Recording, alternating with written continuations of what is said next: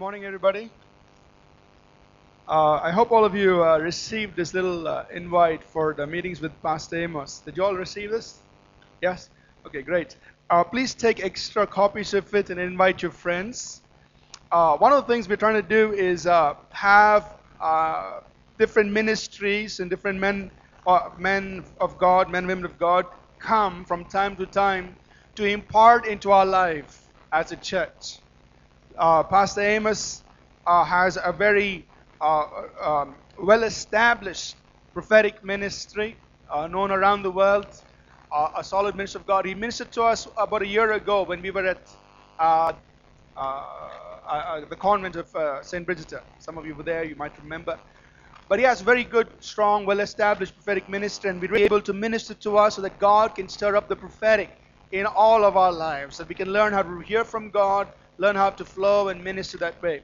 So I'd encourage you to, you know, uh, take leave if you need to on Friday the 25th of March. If you need to apply for leave, go ahead, apply for leave. Be here. We're going to spend three full days Friday, Saturday, Sunday. Three full days in these meetings with Pastor Amos. Uh, so do try to you know make it a point to do that. Uh, in April, we're going to have uh, Dr. Chris Nanakin, a wonderful man of God. He's got to spend some time with him uh, sometime back uh, really deep in the strong in the Word. Based here in Bangalore, he'll be ministering to us in April and May. We'll have uh, uh, Pastor Richard Bourne be uh, with us. So we're trying to bring really strong, solid men of God uh, ministries to come and impart into our life as a church. Amen. And uh, we must learn to receive so that we can grow. I, as a pastor, will do my best to give, you know, but I can't give everything that God has anointed many other men and women of God with different ministries and giftings and anointings. And we need all of that. We need to receive all of that. So I'd really encourage you not to miss these meetings. We're doing this on purpose. We really want to uh, receive into the life of our church. So please be there. Next Sunday, we are having something special. We're doing Meet the Pastors Luncheon. For all those who've been attending All People's Church in the last three months, and uh, you're considering becoming a member of the church, uh, and uh, you know you've just been visiting, you're thinking, you know, I want to I want to get to know more about this church. I, am thinking of becoming a member. What we've planned to do is do on a uh, on a regular basis a meet the pastors luncheon. So those of you who've just been visiting us for some time and would like to know more, next Sunday we'll have a meet the pastors luncheon immediately after second service here. Uh, we'll we'll have lunch for you, no, not for the whole church but for those who are thinking of becoming members of the church. Uh, and it'll be a time when you can ask questions. We'll have a presentation about the church. You can ask questions, uh, clarify any things that you might want to know about the church, and uh, uh and then you can make your decision. I also want to encourage us, just remind us about our cell groups. Now we really need to build that up, strengthen that. Uh, so I encourage all of us to get involved in our cell group, cell groups, get connected to a cell group, become part of a cell group. Uh, and uh, cell groups is one of the places where we really emphasize the application of the Word of God. All right, so on Sunday morning, you hear the Word. In the cell group, you talk about, you know, so what did you do with what you heard? So get connected to a cell group. Cell group listing should be available at the information desk and find a cell group that's close to you, something that you can relate to, and get involved. Amen. Let's stand up to our feet. Let's make our declaration this morning before we get into the Word of God together. Lift your Bibles high up in the air. Say this with me. This is God's word. This is God speaking to me. I am who God says I am. I can do what God says I can do. I will become everything God has promised. I'm saved, healed, delivered, redeemed. I'm blessed, victorious, prosperous, triumphant. I'm a minister of God a servant of Christ, and a channel of His blessing to many people. I receive His word, I believe His word, and I live by His word. Christ is my master, and to Him I am in absolute surrender. In Jesus' name, amen. Give a high five to the person sitting next to you, give them your name. If you don't know who they are, or they don't know who you are, and you may be seated. We've been uh, doing a series of study on prayer, and we're just going to continue our discovery in the Word of God concerning prayer. Amen? You know, the Word of God is like uh, sailing on an ocean. When you're on the top, on top of the ocean, it's very boring. All you see is water, water. You can't even drink it. It's so boring, so monotonous. But the moment you take a plunge and you start going under into the Word of God, the depths of the Word of God, it becomes very fascinating because you are now discovering wonderful things that you don't see on the surface. Amen? So that's the Word of God. As we get deeper and deeper into the Word of God, it's going to become more and more fascinating, wonderful. You're going to begin to enjoy it there. So we're going to get deeper and deeper in the Word of God concerning the subject of prayer. We've been kind of laying a foundation the last several Sundays, and we're going to kind of take a plunge in and get deeper into the things on prayer. And I'm also very encouraged by the kind of response we're seeing, you know, in people really responding to the message and begin, beginning to apply this in their life, uh, stirring themselves up in prayer. Amen. You know, as a pastor, you know, it's not, it's not, uh, my objective is not to preach the best sermon every Sunday. That's not the objective. You know, anybody can do that. You know, people flock to all kinds of gurus. Why? They hear wonderful things. So the objective is not to impress you with good sermons. The objective is to get your life changed. The objective is to lift us up to new levels in our walk with God. Amen? That's it. If the Word of God can get across and, and our lives can be changed and we respond to it and do something with it, then this whole effort is worth it. Amen? So it's very encouraging to see and hear of people responding to the Word of God, and I appreciate those who email back. And uh, there was a couple in our South Church who wrote, wrote back last Sunday, you know, they're saying, now after they started hearing this teaching on prayer, that they have been beginning to spend more time in prayer. That's very encouraging. Somebody else wrote last back, uh, wrote back saying, you know, that that whole that, that that one thought on our Father just made such a big difference in her life after hearing that last Sunday. Amen. So it's good that that people are receiving, responding to the word, and beginning to do something with it. It's also encouraging to see all night prayer, more people showing up. Last Friday we had more people uh, just get together as a family, and, and I really want to see all of us as a church coming up for all night prayer. Make it a priority. Amen. Put it down in your calendar. I need to be there for all night prayer. I'm going to readjust my schedule, whatever I need to do to be there as a church. You know, there are some things we can accomplish as a body which we can never accomplish as an, at an individual level. That's why we need to be there as a body praying together. I want to encourage you to make it a priority to be there. This morning we're going to get into, uh, continue our study on God inst- God's instruction on prayer, on, on what God has told us on how to pray.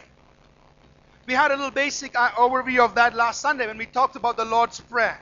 We went through the Lord's Prayer last Sunday. This morning we kind of get in a little bit more in, into it on I'm trying to understand on how to pray, God's instruction on prayer. Amen. Now, I need your help this morning. I need your help in keeping your neighbor awake. I know the, the weather's getting a little warmer day by day. And so it's easy to fall asleep. So I need your help. Just, you know, every now and then just nudge your neighbor or give them a slap on the back or something. Just make sure they're awake so that the Word of God will get into their hearts. Amen? That's your ministry this morning. While the Word of God's being preached. Now, you know, if I were to ask you a question this morning, if I were to say, you know, if I if I were to throw this this box up into the air, throw it up. How many of you will say with absolute certainty that it will come down? Let me see your hands. Let me ask the question again. You didn't hear me.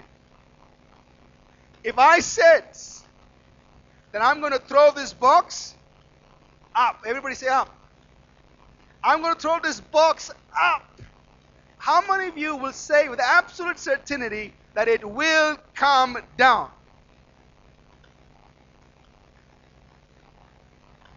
Any doubts here? Okay, how many of you doubt that it will come down? Nobody. Not even one person believes that I can throw this into orbit. I need to go to the gym, I guess. All right. The point is this why is it that you can say with absolute confidence that it will come down? Why? Because there is a law. There is a, a law. It's called gravity.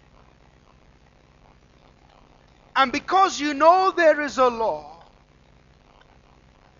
then knowing of that law, knowing that there is this law, has made you and me absolutely certain that if I, even no matter if we throw it up, it will come down. We know there's a law. Now, God, who created both the natural realm and the spiritual realm, God set laws in the natural realm. One of them is the law of gravity. It's just one. There are many other laws in the natural world. Science is an attempt to discover and learn how to use and leverage these laws. The same God who created the natural realm and set laws in the natural realm is also the God who created the spiritual realm and set laws in the spiritual realm. Now, when you know a natural law, it makes you absolutely certain that that law will work. Amen? The same thing about spiritual about the spiritual realm. When you know the laws that God has established, that God, the laws that govern the spiritual realm, you and I can be absolutely certain. Amen? About things of the spiritual realm. Why? Because of those laws. Do we all understand? See, but somehow we falter when it comes to spiritual things. But this morning I want to encourage us. You know, it's the same thing. You've got laws in the natural world, you're absolutely certain about it. God has set laws in the spiritual realm that can bring us to a place of absolute certainty about certain about things in the spiritual realm. Amen? See, there's no, no, there's hardly any one of us would get into an aeroplane this morning or get into an aeroplane and say, I hope this will take off. I hope it'll really fly. No, you get in there and you're waiting for them to serve you. you're not worried about whether you will reach, you know, Delhi or New York or wherever you're flying. You're worried more about, man, what's for lunch, you know. You're not even thinking whether this will take off. You're not even worried whether it will land. You know this. Why? Because you're confident of these laws. Amen? But why is it that when we come to prayer and when we say, if you will pray according to the will of God, God will answer, we begin to question that? Why is it? It's the same thing. If you can be so confident about natural laws, then we need to come to a place of absolute confidence concerning spiritual laws. Not one of you ever doubted that this box will come back because you know there is a law that governs the natural world. Therefore, you can come to a place concerning prayer where you say, I have no doubt that my God will answer my prayer because I'm operating according to the laws that He sets that govern prayer. Amen? The God who made the natural world is also the God who made the spiritual world. The God who set laws that work in the natural realm also set laws in the spiritual realm. Now, suppose an aeroplane falls off the sky. Nobody turns around and says, well, at that point, the law of gravity failed to function. Nobody says that. They would say there was some mechanical failure, there was an error on the pilot's part, but nobody will say we were flying over this particular part of India, and over that particular part of India, the law of gravity doesn't work.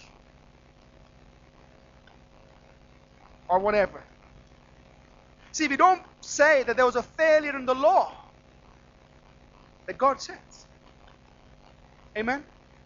So this morning we're going to go in and understand what are the principles or laws or governing principles that God has said concerning prayer. And if we will learn and if we will function, we'll operate by those laws, we can also be of absolute, uh, absolute, we can be absolutely confident that our prayers will be answered. What are these laws? And I'm going to go through them quickly. There's a lot of ground to cover this morning. So you do your ministry, which is to keep your neighbor awake. Amen. And I'll do my part of going through these uh, to the message here this morning. The first thing we learn is this in John chapter ask the Father in Jesus' name. Ask the Father in Jesus' name.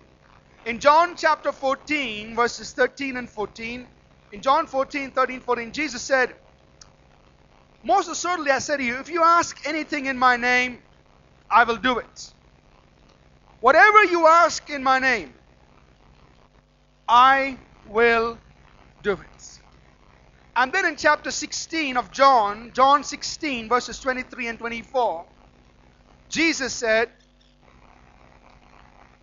And in day you will ask me, in that day you will ask me, or, and, and, am I going too fast?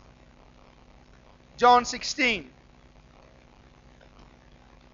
verses 23 and 24.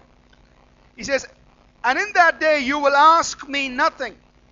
Most assuredly I say to you, whatever you ask the Father in my name, he will give it to you. That your joy may be full. Until now you've asked nothing in my name. Ask and you'll receive, that your joy may be full. I want you to see certain instructions that Jesus is giving us in these scripture. First thing he says is, uh, you will not ask me for anything. Don't ask me for anything. John 16, 23. You all see that there. He says, Whatever you ask the Father. So, question Whom are we supposed to ask? Ask the. Let's all, let me hear everyone say this. Ask the. So, Jesus said, Don't ask me for anything. Don't ask me. Ask the Father. So here's the instruction concerning prayer. When we ask, we are supposed to ask the Father, not Jesus. Amen? It's there in the Bible. Amen? Now, somebody say, oh, what if I ask Jesus? Will my prayer get answered? Listen, I don't want to get into a debate on that. I'll let Jesus decide that. But here's what I like to do I like to follow instructions. Amen? What did Jesus instruct us to do? He said, Ask the Father, don't ask me. So, first thing, when we pray the prayer of asking and receiving, when we pray believing prayer, we must ask the Father. Amen?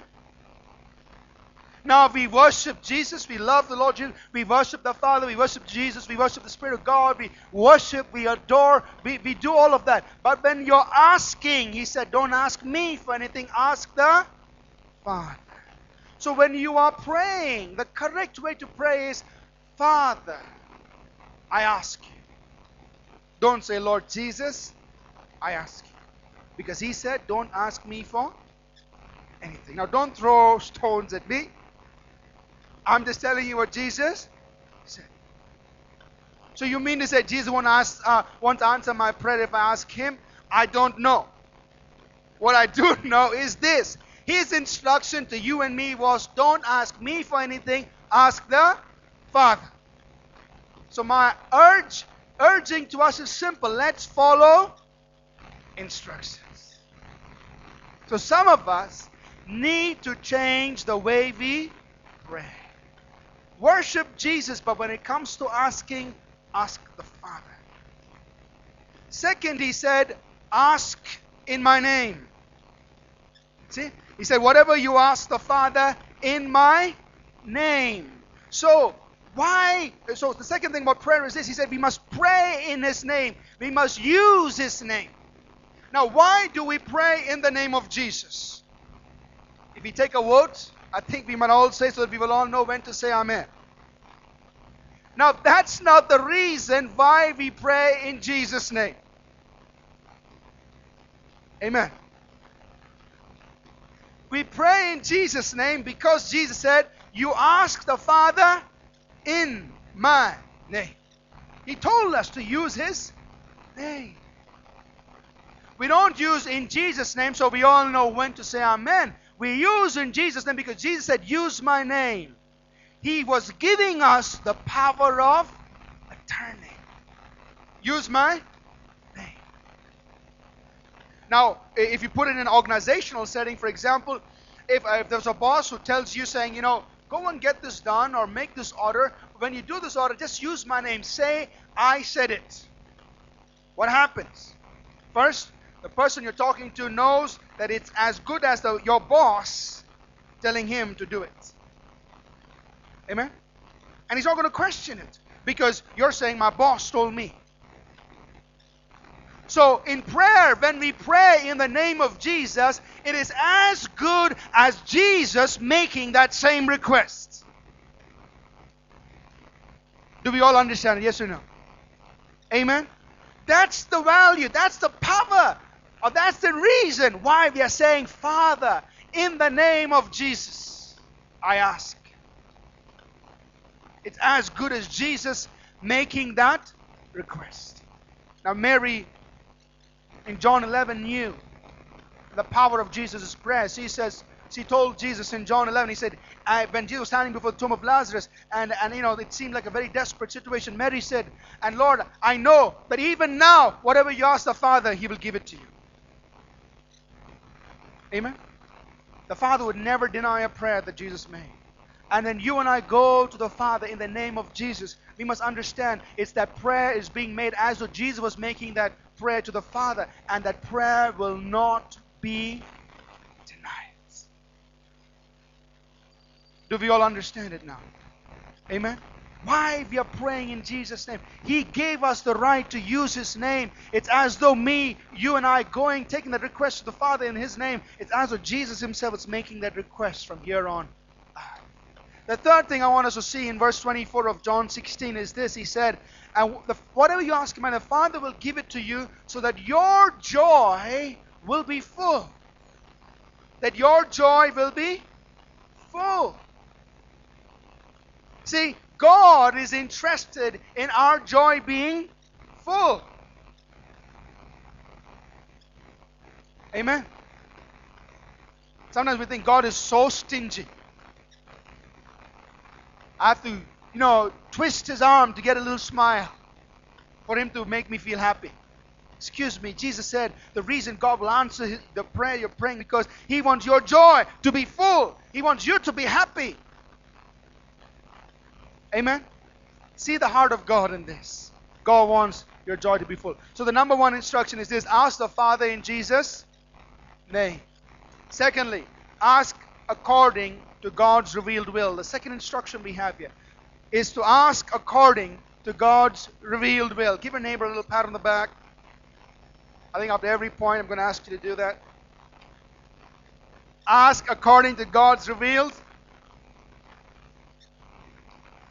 will. In 1 John chapter 5, verses 14 and 15, 1 John 5, 14 and 15, John writes, he says, and this is the confidence that we have in Him. So, this is the confidence we have in God. That if we ask anything according to His will, He hears us. So, this is a confidence we have. That if we ask anything according to His will, He hears us. And if we know that He hears us, we know that we have the petition that we desired of Him. So he's saying this if I pray according to his will, I know he'll hear me. And if I know he hears me, I also know that I've got the answer. Amen? I don't doubt that I have the answer because I prayed according to his will. So the key here is to pray according to his will. The question, what is God's will? So, two parts to it. First, God's word is God's will. God's word is God's will. Every promise that God made to his people has you in it. Amen? Every promise that God made to his people has you in it. Every promise is a revelation of his will. God desires for you to have it. So God's word is his will. So if you find the word of God concerning your circumstance, situation, that's His will. For example, you don't need to question if it's God's will for you to prosper because His word for His people is this that you will be like a tree planted by rivers of water. You'll bring forth your fruit in its season, your leaf will not wither, and whatever you do will prosper. It's for His people. Are you His people? Yes, that's His will. So you can pray and say, God, I ask you to prosper me in the name of Jesus. You're praying according to His will. You don't have to question whether it's His will for you to be healed. His word says, Bless the Lord, O my soul. He forgives all our sins, He heals all our diseases. No need to question. That's His will for you. His will is for you to be healed. He heals all our diseases. So when you ask the Lord for healing for your body, you are asking absolutely according to His will. No need to question that. No need to mystify it a little bit more, more and make it more complicated by saying, maybe it's His will for me to be sick. Well, if it was, He would have told you in the Bible. He would have said, It is my will for some of my people to be sick. But He didn't say that. Amen? So let's not make it more complicated than what's there in the Word of God. His Word says this that's His will. Now, in James chapter 4, verses 2 and 3, it says, You, you ask and you do not receive, ask amiss, that you might use it to your own carnal desires. James chapter 4, verses 2 and 3. So, if I were to ask amiss outside of this will, then obviously he says you will not receive. Amen? So the key to success in prayer, to have a, having a prayers answered, number one, is to ask according to His will. Ask according to the revealed will of God. When you're in the perimeter of His revealed will, you will know that He hears you. And if you know He hears you, you know that you have what you ask. Amen? Now, the next question is, but what about things that we don't have chapter and verse for? Amen? You've got four proposals Ramu, Babu, Shamu, and somebody else. What do you do? Can't say, Lord, please have four of them marry me. It doesn't work that way. So before, in situations like this where you don't have chapter and verse, the first thing you need to do is first say, God, what is your will? Reveal your will to me. And then you pray according to that will which He has revealed to you. Now, it is possible for us to know the will of God because Colossians chapter 1 and verse 9. Colossians chapter 1, verse 9. Paul's praying for the believers in Colossae and he's saying, I pray that you will be filled with the knowledge of His will, so that you may walk worthy of the Lord. See, we need to know His will so that we can walk worthy of Him and um, being fully pleasing to Him. Colossians 1 9 and 10. So it's possible for us to be filled with the knowledge will. How does He reveal that will to us? The subject, the one, the will that is not in chapter and verse. It's by His Spirit. 1 Corinthians chapter 2 verses 9, 10 and 6. 1 Corinthians chapter 2 verses 9, 10 and 16. In verse 9 it says the things which eyes haven't seen, which ears haven't heard, such things God has prepared for those who love Him. Verse 10 But God has revealed them to us by His Spirit. God reveals them to us by His Spirit. And therefore it concludes in verse 16 of 1 Corinthians 2 Who has known of the Lord that He may instruct him? But we have the mind of Christ. To know, have the mind of Christ means to know His thoughts, His plans, His ways. It doesn't mean that you've got a new brain. You still have your own brain. You still think your own thoughts. But the fact is that you can know His thoughts, His mind. You can know His mind, meaning His thoughts, His plans, His ways. How? Verse 10 says, The Spirit reveals them to us. Amen? So, in any given situation, you can know the mind of Christ. You can have the mind of Christ. That is, you can know His plans, His will, His thoughts in that situation by the Holy Spirit. So that's like that's the third. What was it? Second thing. That is to pray according to the will of God. Know His will and pray according to His will. You know, this is so important that Jesus said in John 15, verse 7, He said, If you abide, my words abide in you, you ask whatever you will, it will be done for you. Man, imagine that. He said, You ask whatever you will. Just wake your neighbor up and say, Hey, that's an amazing promise. He said, Ask whatever you will. But he prefixed it with this statement If you abide in me and my words abide in. So if his word is abiding in you, when you ask, you're not going to go outside of that perimeter of his word. That's why he could say, Ask whatever you will. If my word's in you, ask whatever you will. It will be done. Amen? Somebody sent an email asking this question. I would like to know the method for prayer. Should I just simply tell my problems to God? Should I select a suitable scripture for my problem from the Bible? Should I command that word to function in my life? Uh, how long should I pray to get an answer? Or should I just pray the problem without selecting uh, a, a, Bible verse? What is the correct method of praying? I, uh, I don't know if you're here this morning, but I believe that what we're going through this morning will help answer these questions.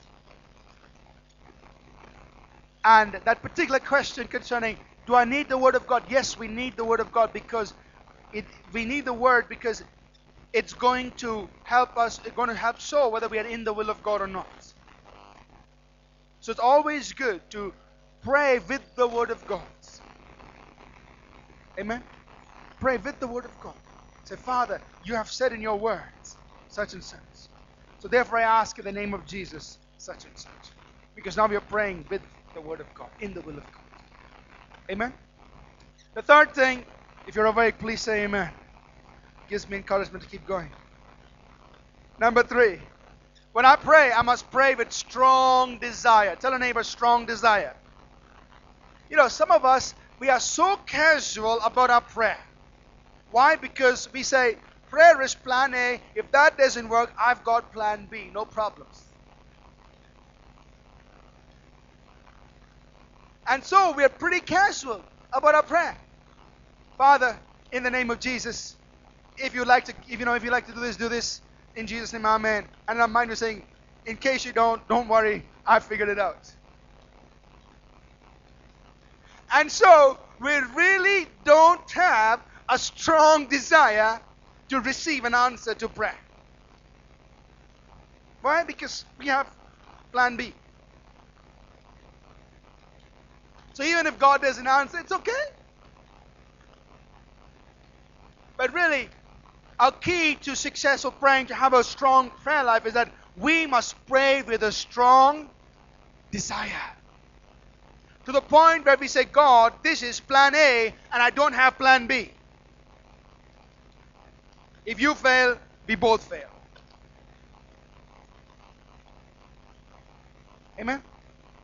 Jesus said in Mark 11, verse 24, Whatever you desire when you pray. Whatever you See, desire is not evil. It's what you desire deter- that determines whether your desire is wrong or right. God created our capacity to desire. Amen? It's God who created it. We desire after God. We desire after His Word. We desire a lot of, lot of things. So He said, when you pray, you must have desire. Whatever you desire when you. So you've got to have a desire for it. Strong desire. A great example is that of the the Canaanite woman in Matthew 15. She came to Jesus on behalf of her daughter who was very sick. And she tried to, when she came to disciple, disciple said, you know, he's got a packed schedule today. Try, it, you know, next year. They didn't say in those words, but they know, he's very busy today. Don't come. Asked the disciples, went to Jesus, and even Jesus said, you know, I've been sent. My focus of my ministry to the is the people of Israel. You, you don't belong to that people. But she went past that, and she said, Lord, but I just want a little crumb from the table. And what Jesus said to her in Matthew 15, 28, he said, Woman, great is your faith. Be it unto you even as you will.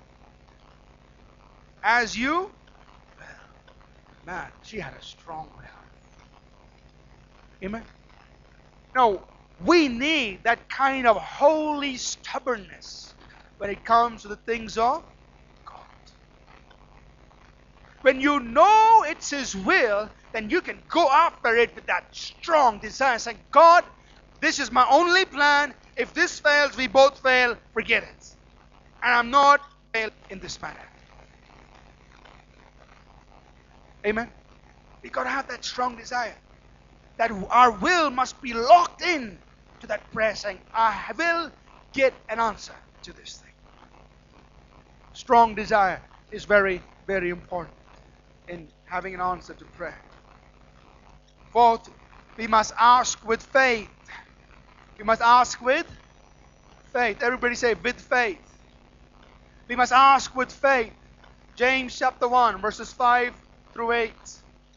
It says, If any of you lack wisdom, let him ask who gives to all men liberally and upbraids not.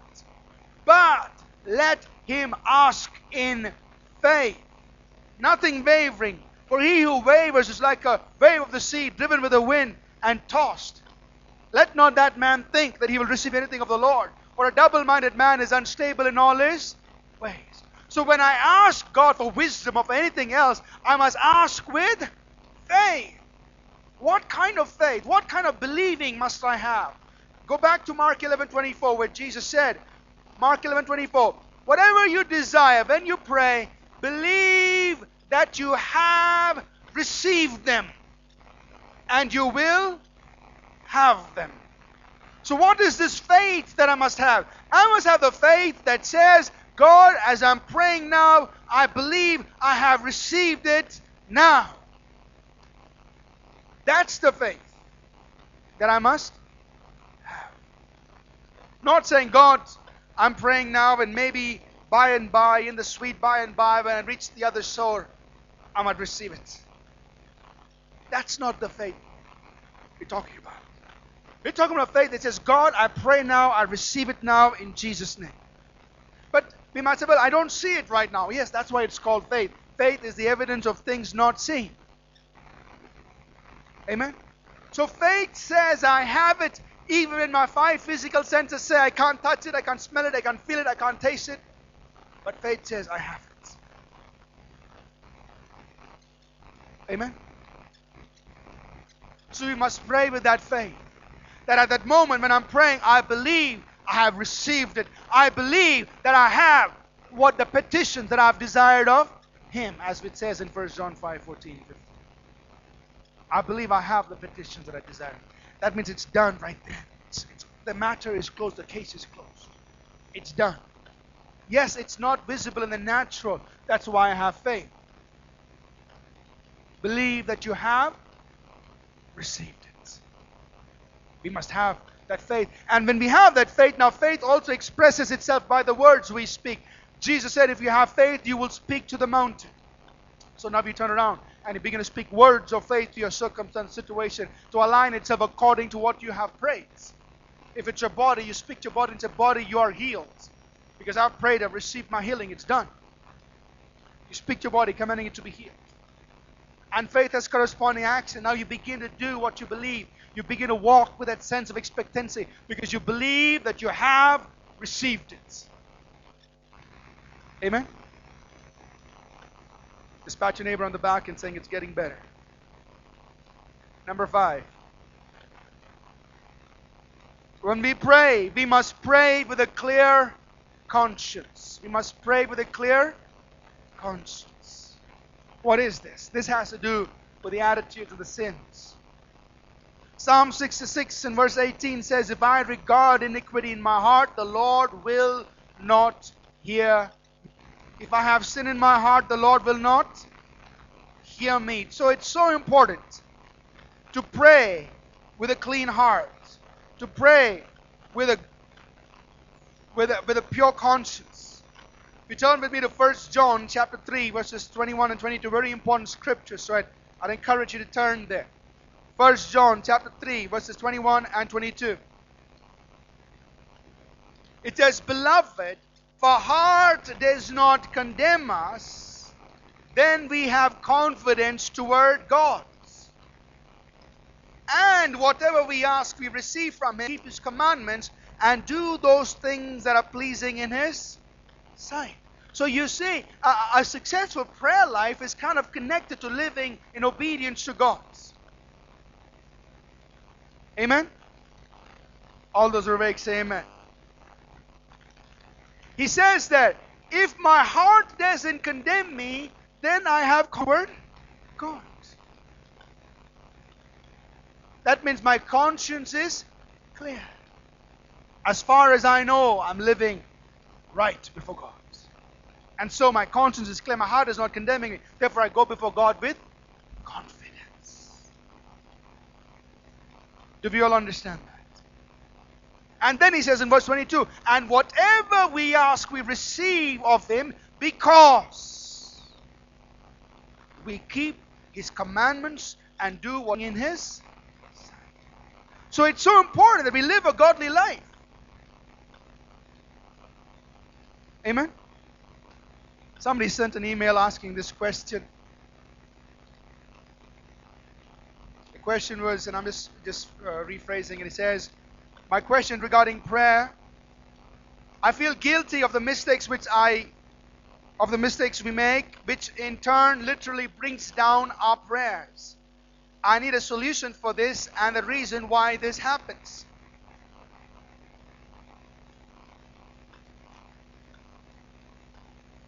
If my heart doesn't condemn me, I have confidence toward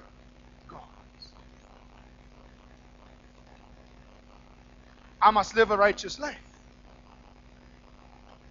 Whatever we ask of Him, we receive because we keep His commandments and do what's pleasing in His sight. Amen. Now, if I sin, then I know what to do. I know I need to confess my sin, and the blood of Jesus Christ washes my sins away. I know that. And I know that I am the righteousness of God in Christ Jesus. So, based on that fact and the fact that I am walking in obedience to Him, my heart will not condemn me. I have confidence with God. I'll go before God with a clean conscience. Amen. But if I'm living in sin, obviously my heart will condemn me. And it will prevent me from having confidence before God. If my heart condemns me, then we do not have confidence before God. But if my heart does not condemn me, then I can go before God with boldness and confidence. So I need to have a clear conscience as I go before God. In 1 Peter chapter 3, verse 7, Peter's talking about husbands and wives. And he says, you know, husbands dwell according to knowledge giving honor to your wife as unto a weaker vessel, so that your prayers may not be hindered. That your prayers may not be hindered. See, there are things that I do that can hinder my own prayers. The Greek there simply means to cut it off, meaning my prayer gets cut off even before it goes off the ceiling. There are things I do which hinder my own prayers. One of them is the relationship husband, wife, with people. He continues in that passage. He's saying, So let's live peaceably with all men. And then in verse 12 he says, For the eyes of the Lord are upon the righteous and his ears are open to their. That means we've got to live with each other, speak no evil. Then he continues, His ears are open to my prayer. So you see, answer to prayer is also connected to living right in obedience to God. That's why it says the effectual, fervent prayer of a righteous man avails. So a godly life is necessary to a successful life of prayer. Amen? So, uh, I, I didn't like to hear that. Listen, that's the Word of God, it's a principle. Because if my heart condemns me, if I'm living in sin, my heart will condemn me. It's a conscience, it's a built in conscience that God has put in there. It will tell me I'm doing something wrong. Then it destroys my confidence before God. But if I do what's pleasing in His sight, I have conference before God. So I must go before God with a clear conscience. You know, Jesus talked about in, in Luke 11, verses 8 through uh, Luke 11, verses 5 through 11. Jesus gave an illustration of a man who was fast asleep 12 o'clock at night. He had his friend who was working in 24 7. He finished his night shift. He comes to the door and knocks. Just got out of the shift. He's very hungry. And he says, You know, give me some food to eat. And this man gets up. He's so embarrassed. There's no food at home. What does he do? He says, Hey, I got my brother living next door. I got somebody else. I got a friend living next door.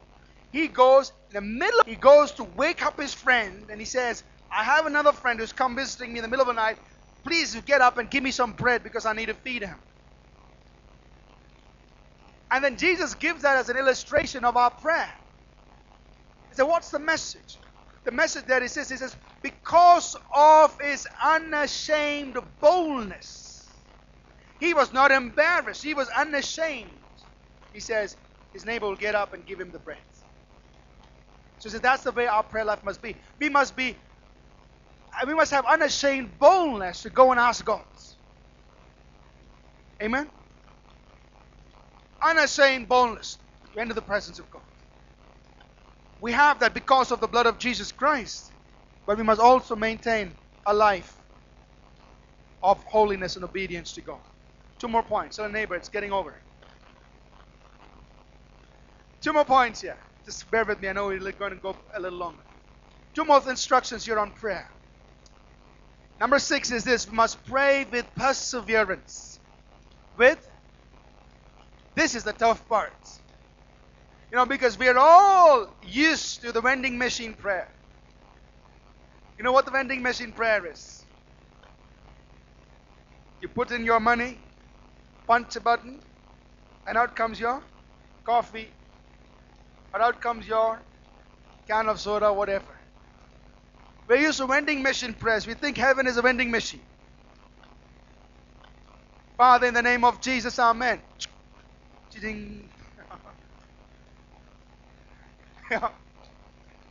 but sometimes heaven doesn't work like a vending machine.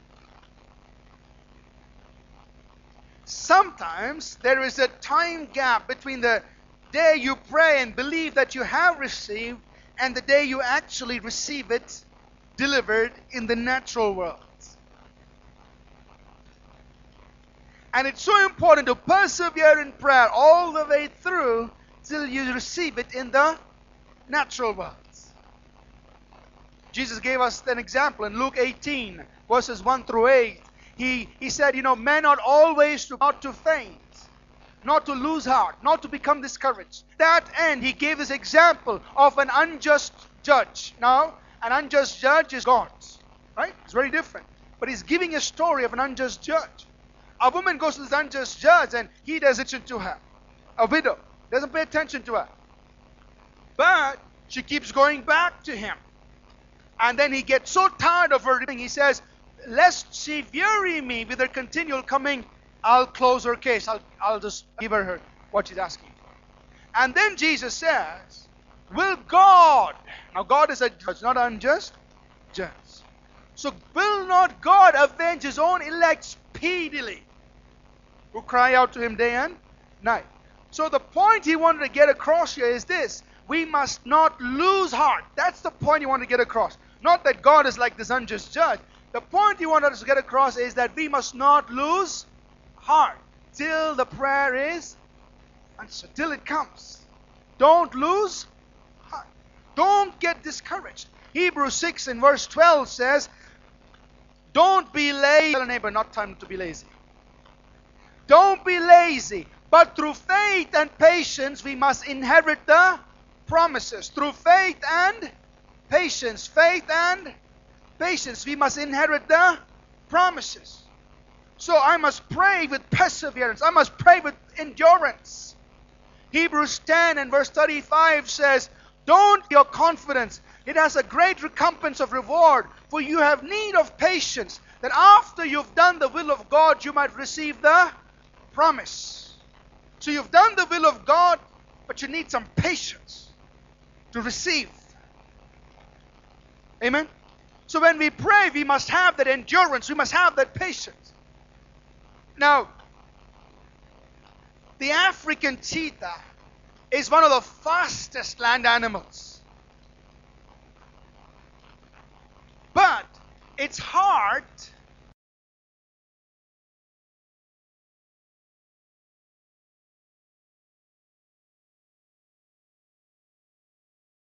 prayer and you said, God, I believe I have received. If you believe you have received, what do you keep doing? You continue with thanksgiving until the prayer comes, until you receive the answer in the natural realm, the answer in the natural. So you pray the prayer, you say, God, I believe I've received. Now, if you continue with thanksgiving, every time you think about it, you say, Father, I thank you that you have granted it to me the day I prayed for it. I thank you, the answer's on the way. You continue with an attitude of faith, with thanksgiving, with expectancy. So every time you think about it, you are thanking Him for, it, for the answer. Amen? So that is one aspect of persevering in prayer. That when you have believed, you have received, you continue in it with thanksgiving. Not like, let me now, I've done it 100 times, maybe that's not enough, now another 100 times today. It's not like vain repetition of the same. Prayed, you believed, you are, you received, you continue in thanksgiving, saying, God, I thank you. It's mine. You're exercising your faith. You continue to speak words of faith into your circumstance and situation. You continue to act. You have corresponding action to your faith. Amen? That's persevering in prayer until you receive an answer. Now, why? Now, let me just say this one more thing here. There are certain things in certain things that need continued, sustained prayer. There are certain things that need continued, sustained prayer. For example, when we're praying for the transformation, for the salvation of our city, it needs continued, pers- continued, persisting prayer. We continue in it. We don't just pray, Father, let everybody in Bangalore City be saved today in Jesus' name, Amen. Done. No, we continue. Why? Because there's a work that has to be accomplished through our praying. Now, one of the messages we'll just spend an entire time just studying out persevering in prayer. Why we need to persevere. But we'll just hit up on the highlights today. We need to continue to persevere because there's a certain amount of work that needs to be done through our continued praying. Bringing God's people to maturity. It needs continued prayer. We don't just pray, God, let every person sitting here mature and be Christ like in Jesus' name, Amen and everybody grow up. No, we need continued prayer. We need continued prayer to see the growth and the maturity. Paul said, I travail in labor until Christ be formed in you. There's an ongoing prayer to bring the formation of Jesus Christ in the, in the life of every believer. Same thing for ministry. There's a continued ongoing prayer. So there are certain things in life where you need to continue in ongoing prayer.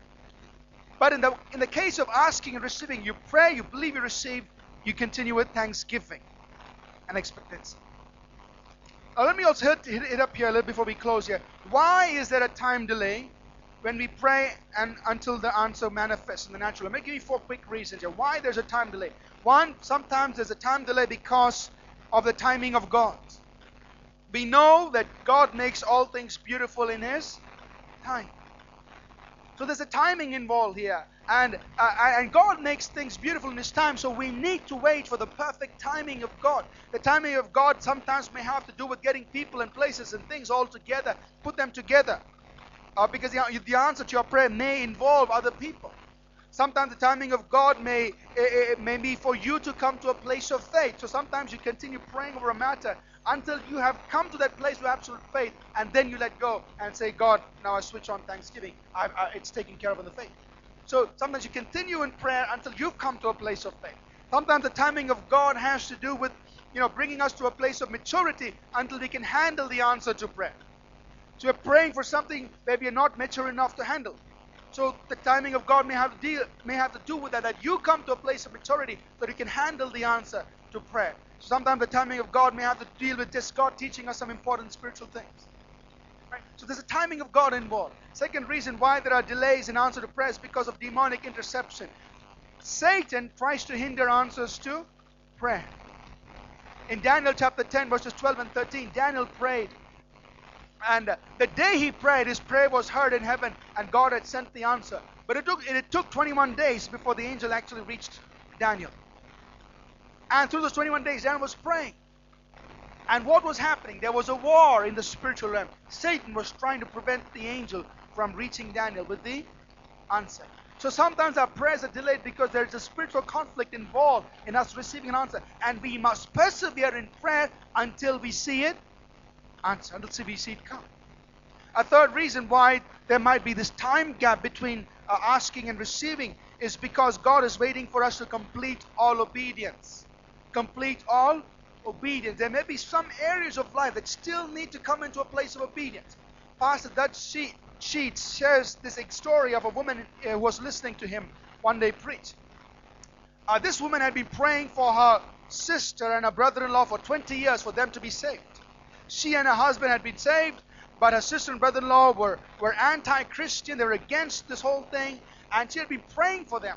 Now, over the years, because of that anti Christian attitude, she, although she kept praying for them, she had developed a, a holier than thou, a more religious attitude towards her sister and brother in law. So for 20 years, she was praying and nothing was happening. And she was hearing Pastor Dutch preach and teach on this whole thing about prayer and how important it was to have a heart right before God in prayer. And while she was listening to this, the Holy Spirit spoke and said, You know, the reason your prayer is not being answered is because of your attitude towards your sister and brother in law because you have a more religious, holier than thou attitude. And when the Holy Spirit dealt with her on that, that day she repented and said, God, I'm changing my attitude towards my brother and my sister and brother in law. Forgive me for this. And she prayed once again for them, asking that the veil be lifted off their eyes. And within months, they were saved. For 20 years, she was praying with the wrong heart.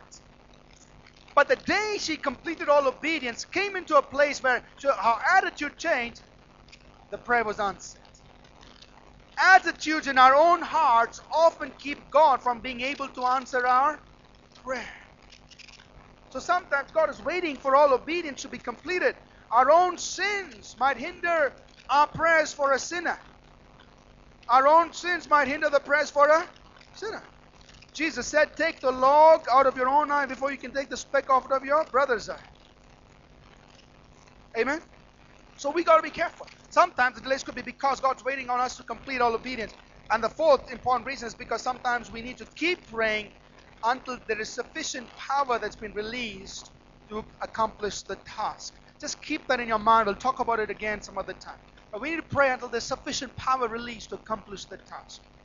That could be a fourth reason why there's a delay in prayer. So you need to keep persevering in prayer. You know, sometimes you pray for a person, they don't get healed right then. But you persevere in prayer, you persevere in faith, and then the healing comes. There's, there's a spiritual thing involved over there, and we'll talk about it another time, and we just deal with the subject of persevering, persevering in prayer. The seventh thing, the last thing we need to know about prayer, which God has instruction God has given us, is we need to pray with thanksgiving. He said in Philippians 4 6, you know, make your request known to God with thanks. So seven instructions to prayer. Let me just quickly review. Ask, you've taught us things. Father, we pray that we come to that place of total conviction, God, that if we do what you said in your word, we will have what you said we can have. Just as in the natural,